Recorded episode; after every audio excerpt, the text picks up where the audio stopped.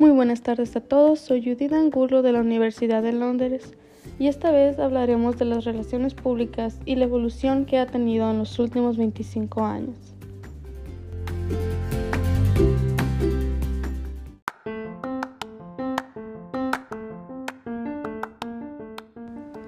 Antes de poder hablar de cómo es hoy en día las relaciones públicas y de cómo lleva a cabo sus actividades, tenemos que entender de dónde viene y analizar este contexto con su presente.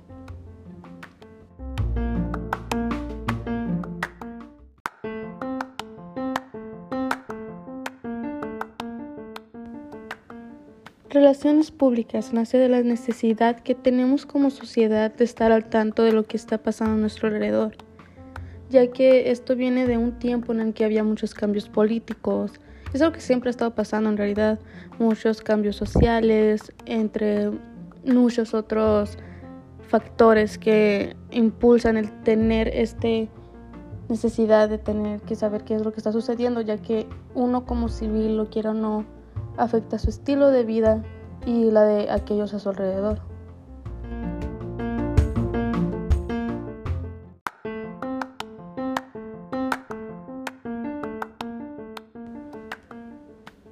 Su práctica comienza y se inculca como una forma de aceptar nuestra responsabilidad como ese civil que quiere ayudar a propagar información y conectar a otros civiles en su comunidad. Y hoy en día es que esto se ha convertido en toda una industria. Lo que solía ser algo que se basaba solamente en necesidad, que se iba todo lo que revolvía alrededor de cambios políticos, de asuntos que podían ser como de partidos, sociales. Hoy se ha convertido en todo un tipo de industria que tiene diferentes enfoques, tiene diferentes sectores que se pueden ir incluso a lo que es no tan presencial, pero que es algo que aún nos importa, que tenemos de interés, que puede ser hacia la moda, puede ser hacia la naturaleza, puede ser hacia entretenimiento. Pero por ahora enfoquémonos en los puntos claves que componen esta práctica.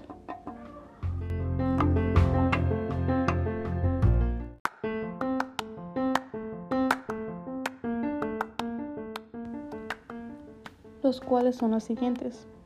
Reputación corporativa quiere decir todo esto que revuelve alrededor de la imagen de una organización y de lo vital que es que esta sea una positiva, que realmente sea muy imparcial, que no tenga algo malo sobre qué decir de esta organización, sin embargo que sea totalmente profesional y no deje nada que no sean buenas críticas.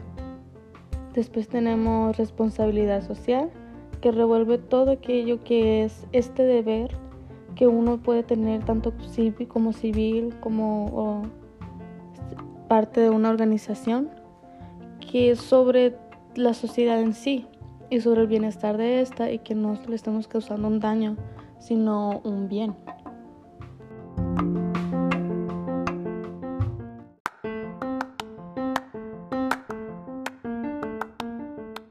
Después tenemos conducta que se refiere a esto que acabamos de mencionar sobre la imagen, que tiene relación con esto, pero es más bien la forma de cómo llegar a tener una buena imagen. Es decir, tener un tipo de comportamiento que sea coherente con lo que quieres, que es tener, no tener algo malo que te puedan comentar, que es poder tener más cercanía con el público y con otros, que es algo totalmente profesional y limpio. Después tenemos el punto organizacional que es todo lo que revuelve alrededor de la organización y de cómo funciona. Tenemos comunicación integral, que es el método, los tipos de métodos que vamos a usar para comunicarnos y expresarnos entre las personas que están dentro de la organización.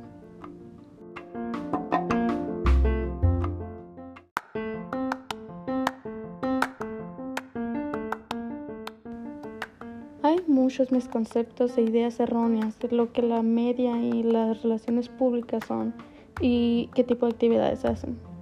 Por lo que tenemos que analizar sus comienzos y su presente. Por ejemplo, está el Acuerdo de México, que es una descripción del ejercicio profesional de las relaciones públicas, productos del conseno y de las relación, asociaciones participantes en la primera Asamblea Mundial de Relaciones Públicas.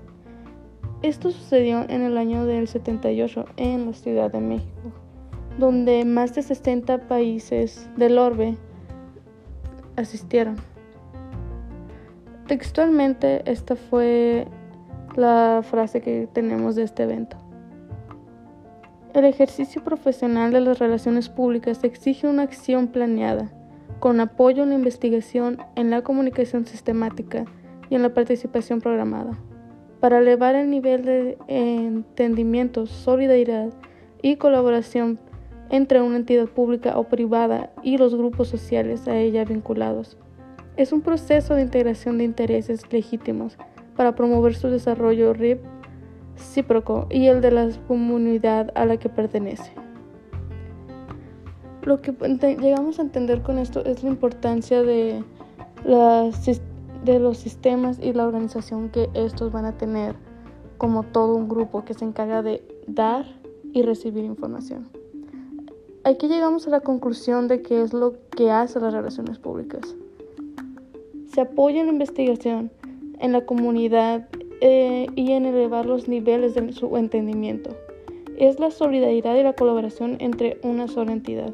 Se preocupa no solo por el bien de organizaciones, sino también el efecto que éstas tienen sobre la comunidad, y es decir, sobre civiles. También se carga de tener esta dependencia gubernamental, que es lo que tenemos nosotros como sociedad. Esperamos que nuestros problemas van a ser resueltos por partidos políticos, un organismo empresarial o cualquier otro tipo de organización formal creada con fines lícitos. Pero lo que realmente busca relaciones públicas son estos grupos sociales a los que se vinculan. Estos son los que forman realmente las relaciones públicas. En ellos se incluyen a los accionistas, proveedores, clientes, grupos ecologistas, que son los que tienen como un fin el de ayudar a la comunidad, el de apoyarla a desarrollarse y comprender mejor, de mejorar esta situación sistemática y tener una mejor organización.